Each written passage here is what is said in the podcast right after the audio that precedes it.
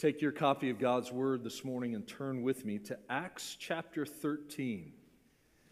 Acts chapter 13, as we continue in this mini series during our emphasis on global missions.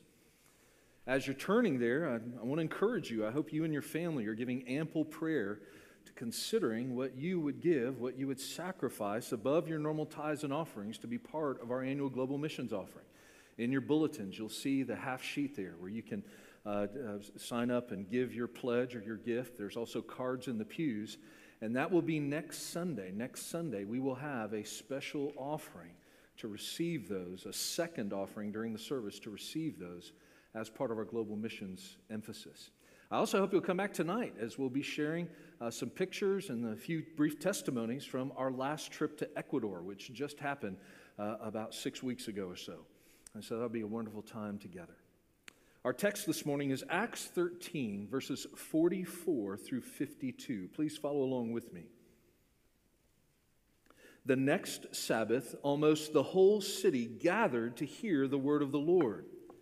But when the Jews saw the crowds, they were filled with jealousy and began to contradict what was spoken by Paul, reviling him. And Paul and Barnabas spoke out boldly, saying, it was necessary that the word of God be spoken first to you. Since you thrust it aside and judge yourselves unworthy of eternal life, behold, we are turning to the Gentiles. For so the Lord has commanded us, saying, I have made you a light for the Gentiles, that you may bring salvation to the ends of the earth.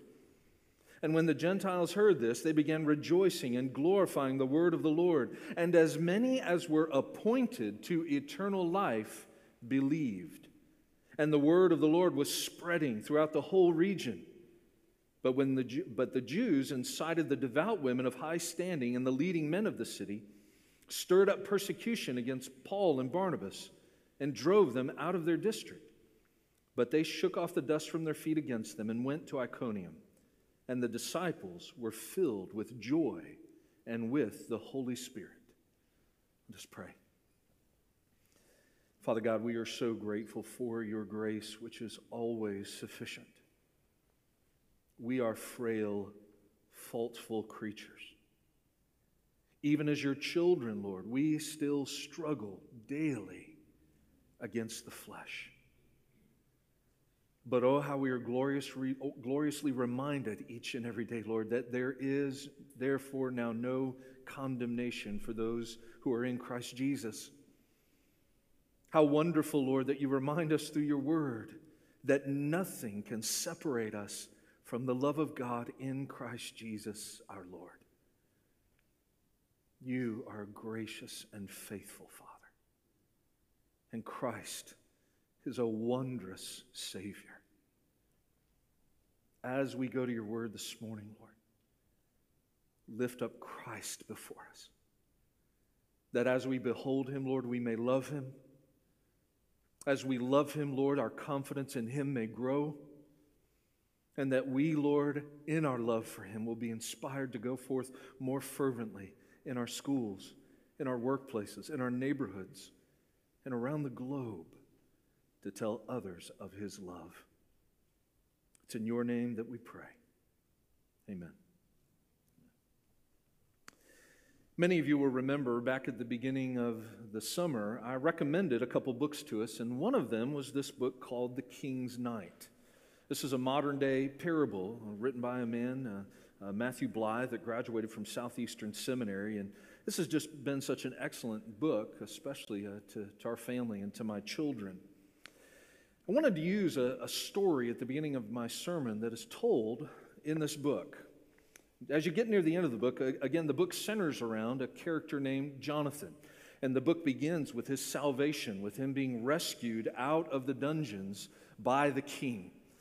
And the, the story then traces, the book then traces his story as a believer in Christ and what he goes through really in a process of sanctification, learning and growing and deepening in his faith and deepening in his dependence upon his king.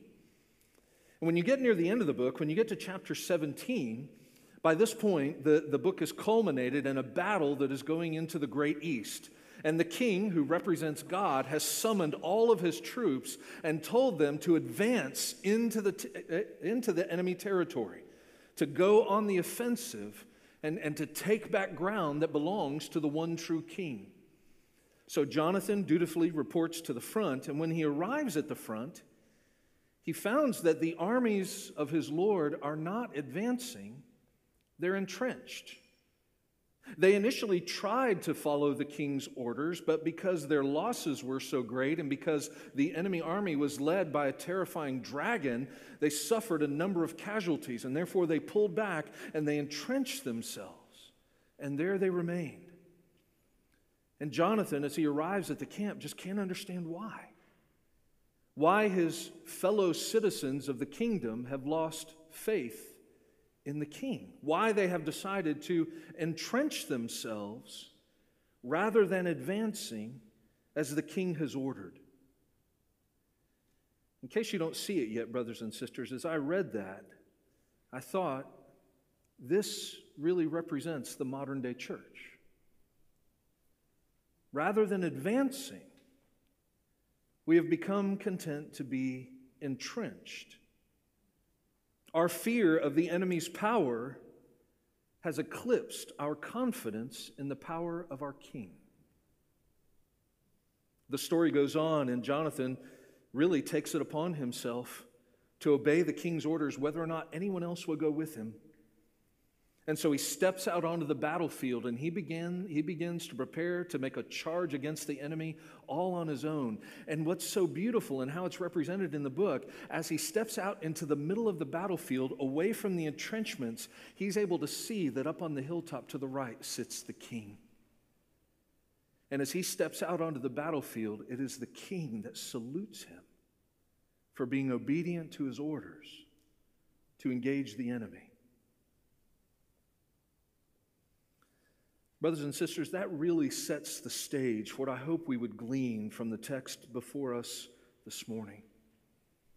As we come to the book of Acts again, we are in the early days of the first church. We have missions going forth almost immediately. And we see persecution arise against those who are, who are preaching the gospel of the Lord Jesus Christ. And yet, even though person, persecution arises, the boldness of the apostles is not diminished because their confidence is not in themselves, because they are not fearful of the wiles and, and, and ploys of the enemy, but because their confidence is in the King. And they know that the harvest is certain. So, we're going to walk through this text this morning in four points. My first point this morning is this we're going to consider the barrier of religion without faith. The barrier of religion without faith. Acts 13 opens up with a worship and fasting service that's going on at the church in Antioch. And during that meeting, the Holy Spirit spoke and told the church to set aside Paul and Barnabas for missions work. So the church called them up and laid hands on them and sent them off to share the gospel and plant churches in Asia Minor. First, they went to Salamis and Cyprus and preached in the synagogues. While there, they won the proconsul to faith in Christ. From there, they went on to Pisidian, Antioch, where they also presented the gospel in a synagogue on the Sabbath.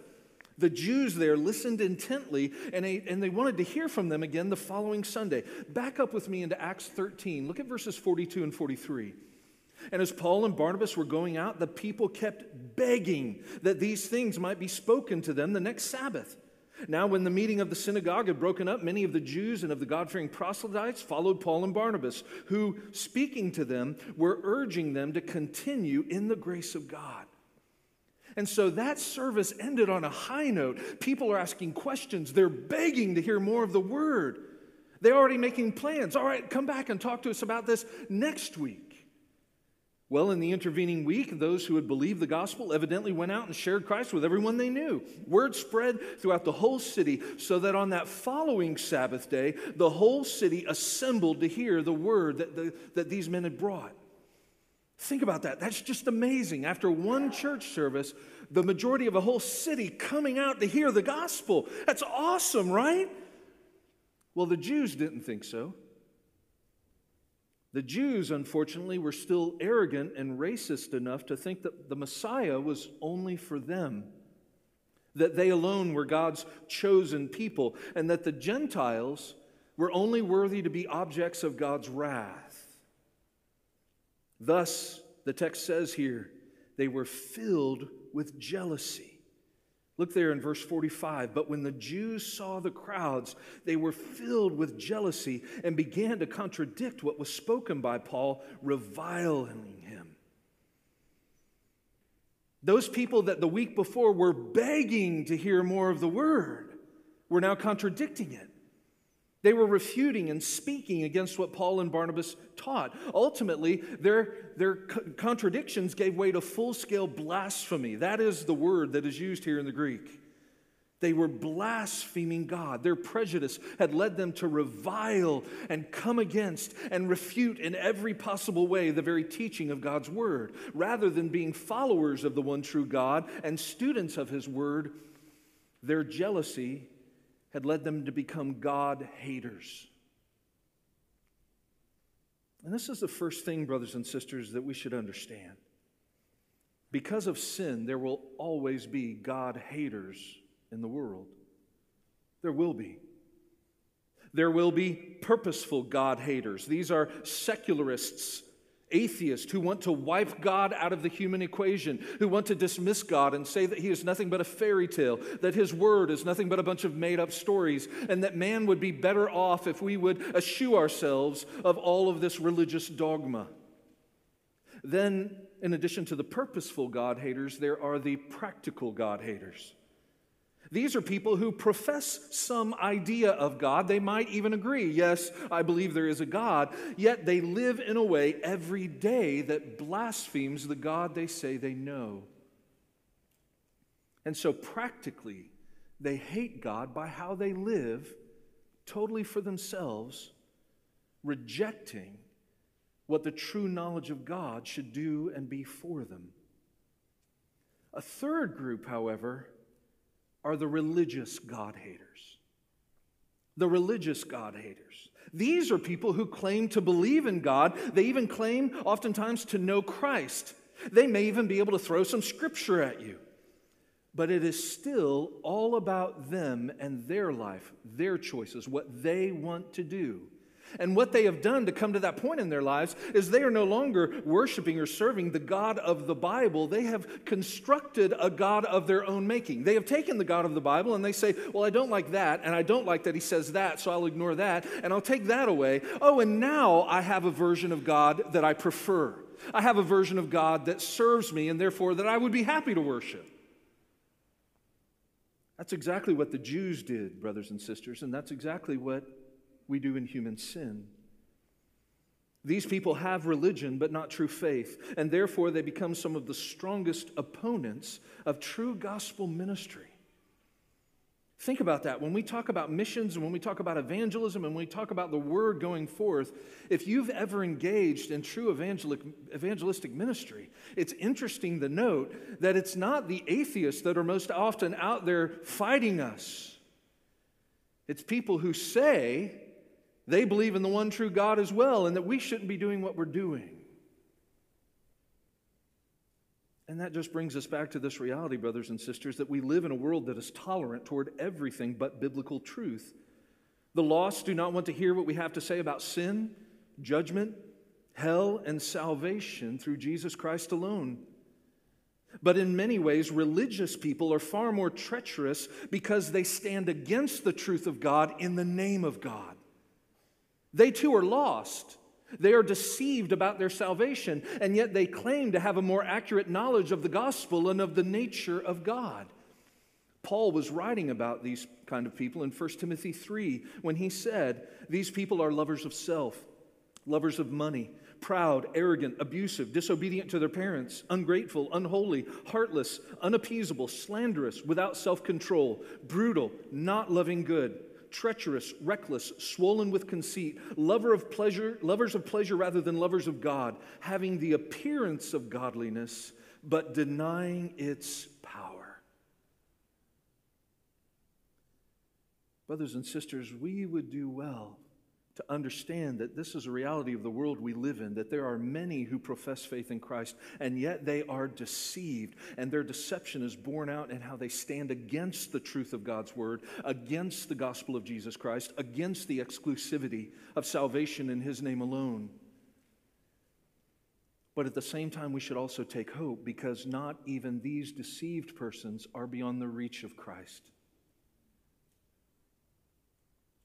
You know, as I think about this room and how I know so many of you as your pastor, I know that there were many of you, you were at a place in your younger life where you were very religious, where you thought you had a right understanding of things.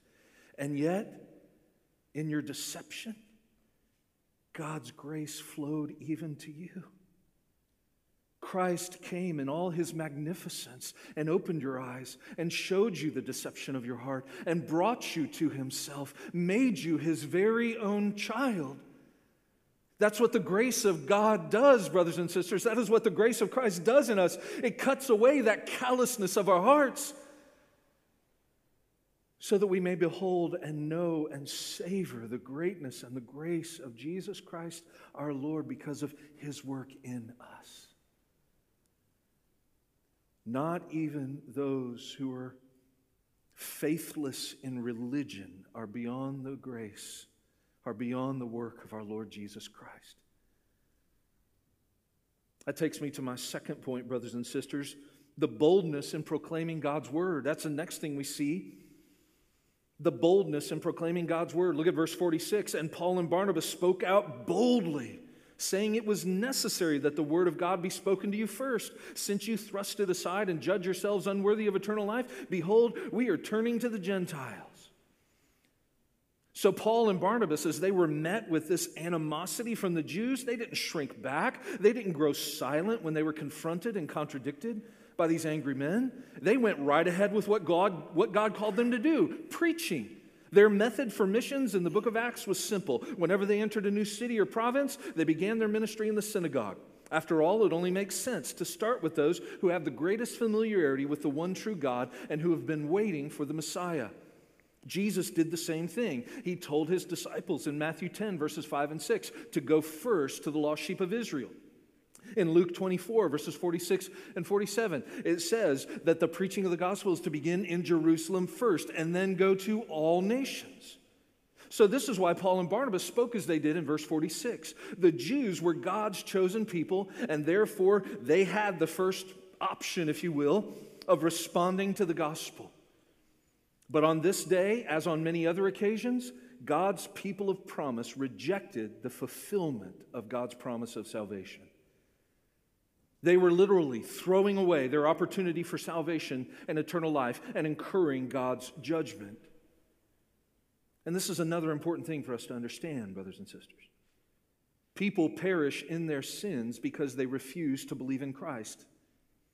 They reject the truth claims of Scripture and the offer of forgiveness given through Jesus Christ, and thus they incur God's judgment for eternity. But we need to understand, in the wider perspective of redemptive history, that even this too is part of God's plan.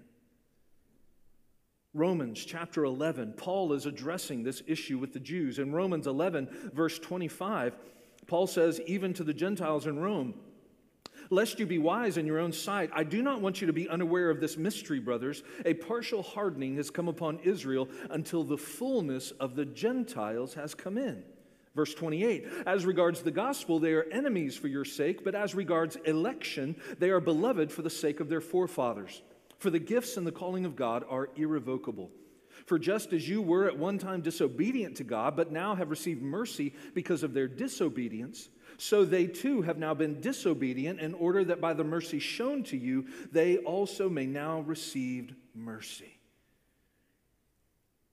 That's what we're seeing borne out here in the book of Acts. And so Paul and Barnabas continued to teach this to the Jews. In verse 47, they quote Isaiah 49 6. In Isaiah 49 6, it says, it is, too, is it too light a thing that you should be my servant to raise up the tribes of Jacob and to bring back the preserved of Israel? I will make you as a light for the nations that my salvation may reach to the end of the earth.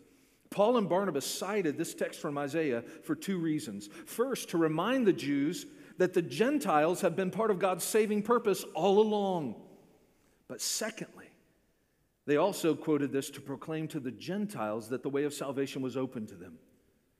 Their own people were rejecting the good news of the Savior Messiah, but that didn't mean that Paul and Barnabas were going to pack up and go home with their tail between their legs. As Paul says here, they were commanded to go forth. Many people had already believed, so they boldly proclaimed that the way of the salvation was now open to Gentiles. They were bold.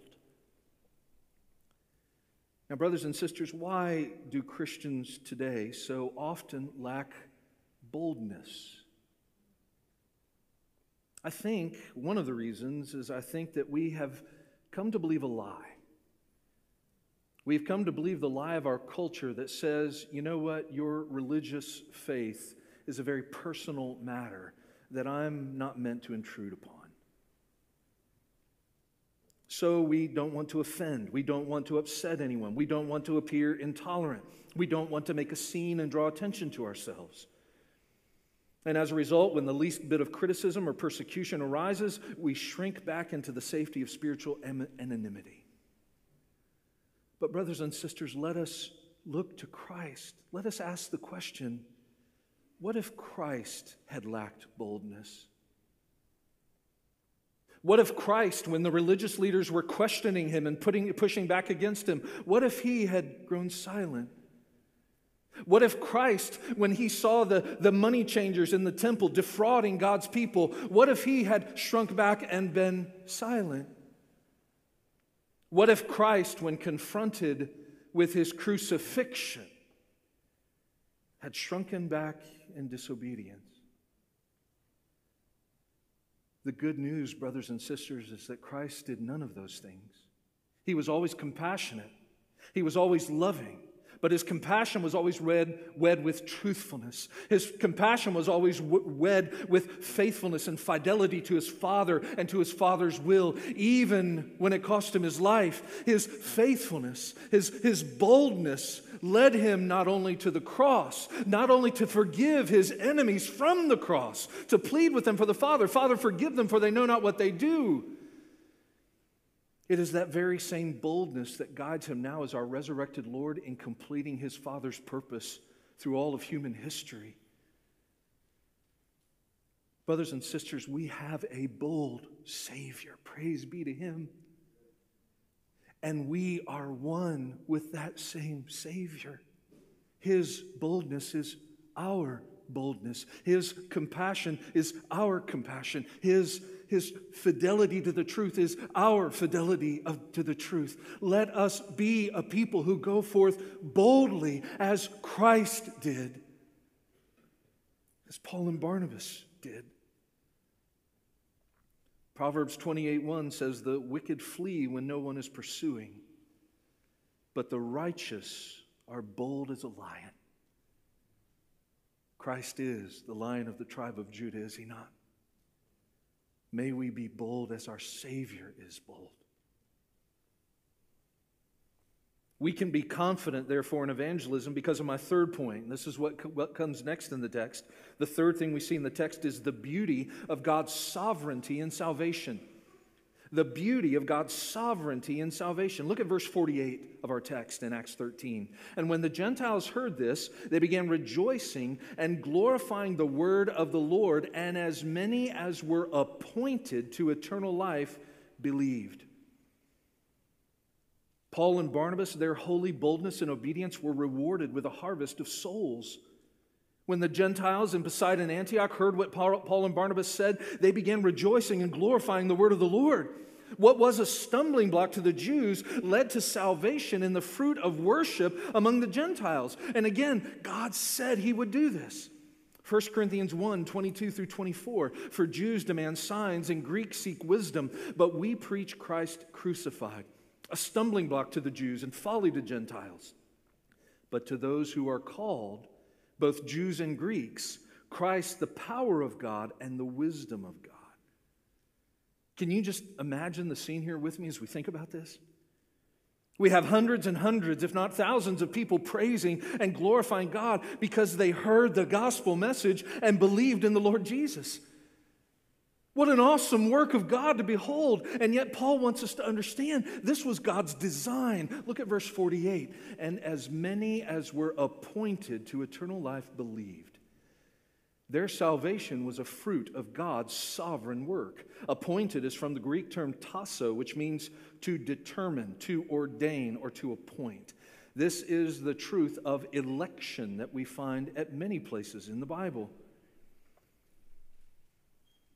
God had sovereignly set apart Paul and Barnabas for this work at the beginning of this chapter. He had guided them to Pisidian Antioch according to his divine timetable, and he used Paul and Barnabas to preach the gospel message that would effect salvation in those that he had appointed unto eternal life. This gets back to a key understanding of the Christian faith, brothers and sisters. When Jesus Christ died on the cross for sinners and rose from the grave, it wasn't just to open a door that says, you know, if you will, come on in and be forgiven. No. When Jesus Christ died on the cross and rose from the grave, he actually accomplished salvation. He purchased us with his blood. He gave to us all grace necessary, not only to save us, but to bring us to salvation, to grant us repentance and faith. So when Jesus died and rose again, he did not just create the possibility of salvation, he accomplished the certainty of salvation for all whom he had appointed, for every single person chosen by God. Ephesians 1 3 and following. Blessed be the God and Father of our Lord Jesus Christ, who has blessed us in Christ with every spiritual blessing in the heavenly places, even as he chose us in him before the foundation of the world, that we should be holy and blameless before him. In love, he predestined us for adoption to himself as sons through Jesus Christ, according to the purpose of his will, to the praise of his gracious grace, which he has blessed us in, with which he has blessed us in the beloved. Now, my focus this morning is not to unpack the, sovereign, the, the truth of God's sovereignty and salvation and, and explore election and predestination in depth. That's not the point of the sermon this morning, but that is what is here in the text. My purpose this morning is to remind us of the assured success of missions. When we go out to take the gospel to our neighborhoods, to our workplaces, to our schools, to our city, to the nations, we don't go forth just hoping that people will respond to the message and give their hearts to Jesus. We go forth preaching the truth with boldness and persuading men of the truth of salvation. We labor with God in kingdom building, knowing that God will definitely redeem men according to his plan and purpose. It's a certainty. Jesus even spoke of this as a certainty in John chapter 10. Listen to the words of Jesus in John chapter 10, beginning in verse 14. Jesus said, I am the good shepherd. I know my own, and my own know me, just as the Father knows me, and I know the Father. And I lay down my life for the sheep. And I have other sheep that are not of this fold. I must bring them also, and they will listen to my voice. So there will be one flock with one shepherd. Let me just ask you a question. Did you hear any uncertainty in the words that Jesus spoke there? Jesus says, Well, I, I think I have other sheep, and I hope that when the time comes, they believe me and receive me. Was, was there that question in his mind? Was there an uncertainty in what he said? No. He says very definitively, I have other sheep. I must bring them also they will listen to my voice. Brothers and sisters, there's no way to get around this teaching of Scripture, and I know it can be hard. I know it can be challenging. How do we reconcile human responsibility with divine sovereignty and salvation? Well, I think we have to follow, I think, wise words given to us by Charles Spurgeon. He was asked, How do you reconcile human responsibility and divine sovereignty? And he said, I see no need to reconcile friends. Both are taught as truths of Scripture. You are held responsible if you reject the Lord Jesus Christ, if you reject the offer of salvation through Jesus Christ. You are held responsible and you will suffer God's wrath for all eternity. And at the same time, God has purchased a people for his own possession. His work of missions is a certainty. And just as it happened in Acts 13, it happens in the world every day. Those who are appointed to eternal life believe. Jesus said to his disciples in Matthew 9 37 and 38, The harvest is plentiful, but the laborers, laborers are few. Therefore, pray earnestly to the Lord of the harvest to send out laborers into the harvest. Brothers and sisters, this brings us right back really to my previous point of application. If we understand the certain success of evangelism, the certain success of world missions, we will go forth in the boldness of Christ our Savior. Jesus here in Matthew 9 did not say the harvest is possible. He said the harvest is plentiful. The success of world missions is assured. The harvest of souls is a divine certainty. So we can go forth confidently and boldly, knowing that God's will shall be accomplished on this earth. One of the things that we've been doing this year, and I hope we haven't lost sight of, is our Who's Your One emphasis. And you know, Who's Your One is one of the first programs of our denomination that I actually think is a very biblical way to go about evangelism. It shouldn't take a church visitation program for us to go out and share the gospel with people. I have nothing against that. It's a valid strategy, but it really shouldn't take that. Every day we find ourselves, again, in our schools and in our workplaces and in our neighborhoods and at our kids' you know, ballet practice or ball practice, we find ourselves out in the community.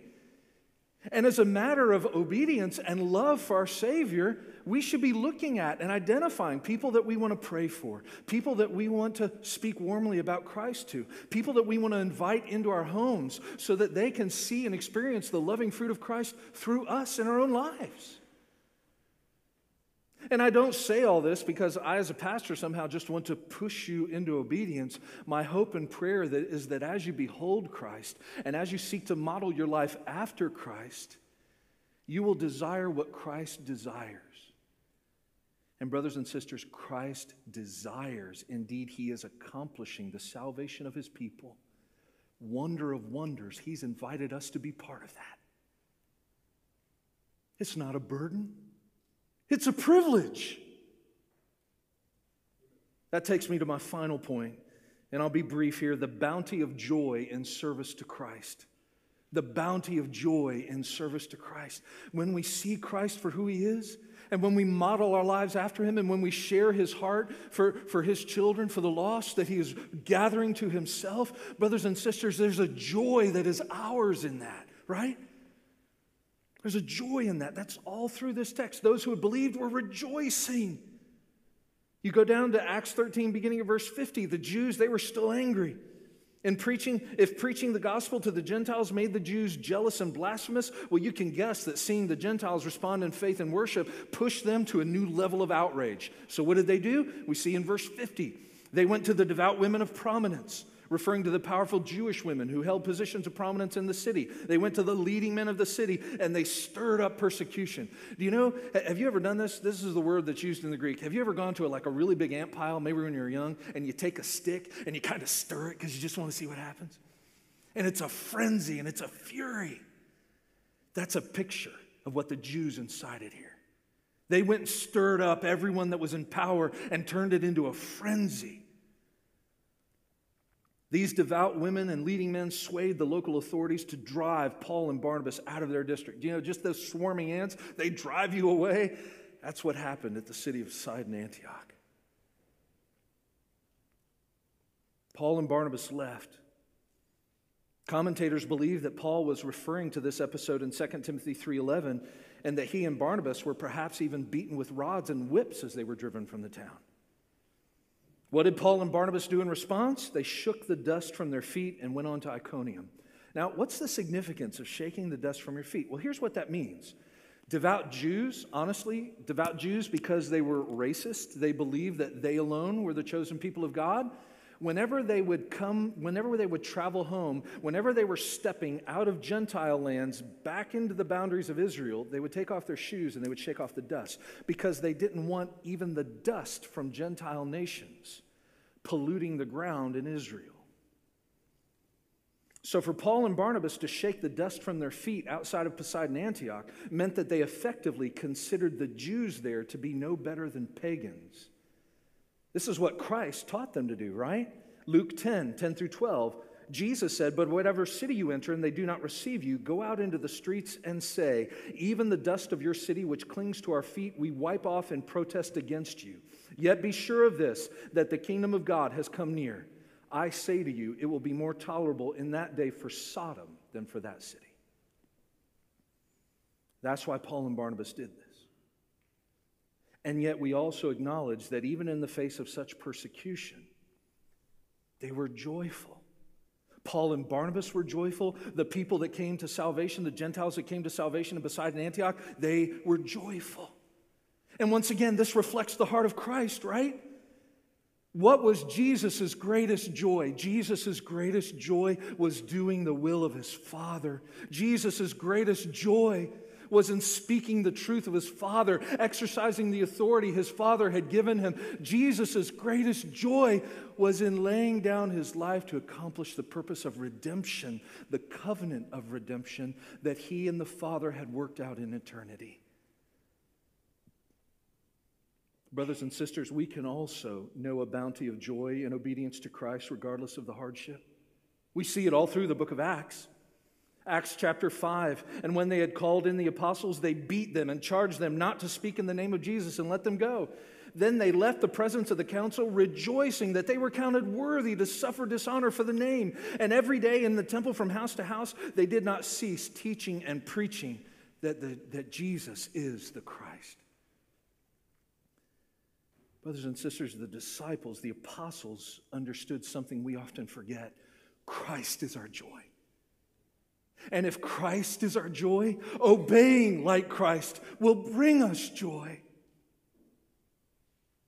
Matthew 5 Blessed are those who are persecuted for righteousness' sake, for theirs is the kingdom of heaven. Blessed are you when others revile you and persecute you and utter all kinds of evil against you falsely on my account. Rejoice and be glad, for your reward is great in heaven, for so they persecuted the prophets who were before you. Blessed are you my brothers and sisters in Morning View. Even the world hates you for what you stand for, even when people turn against you for what you proclaim. Blessed are you. Rejoice and be glad, for your reward is great in heaven.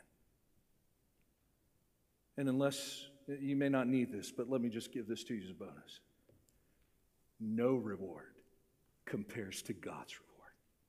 Amen.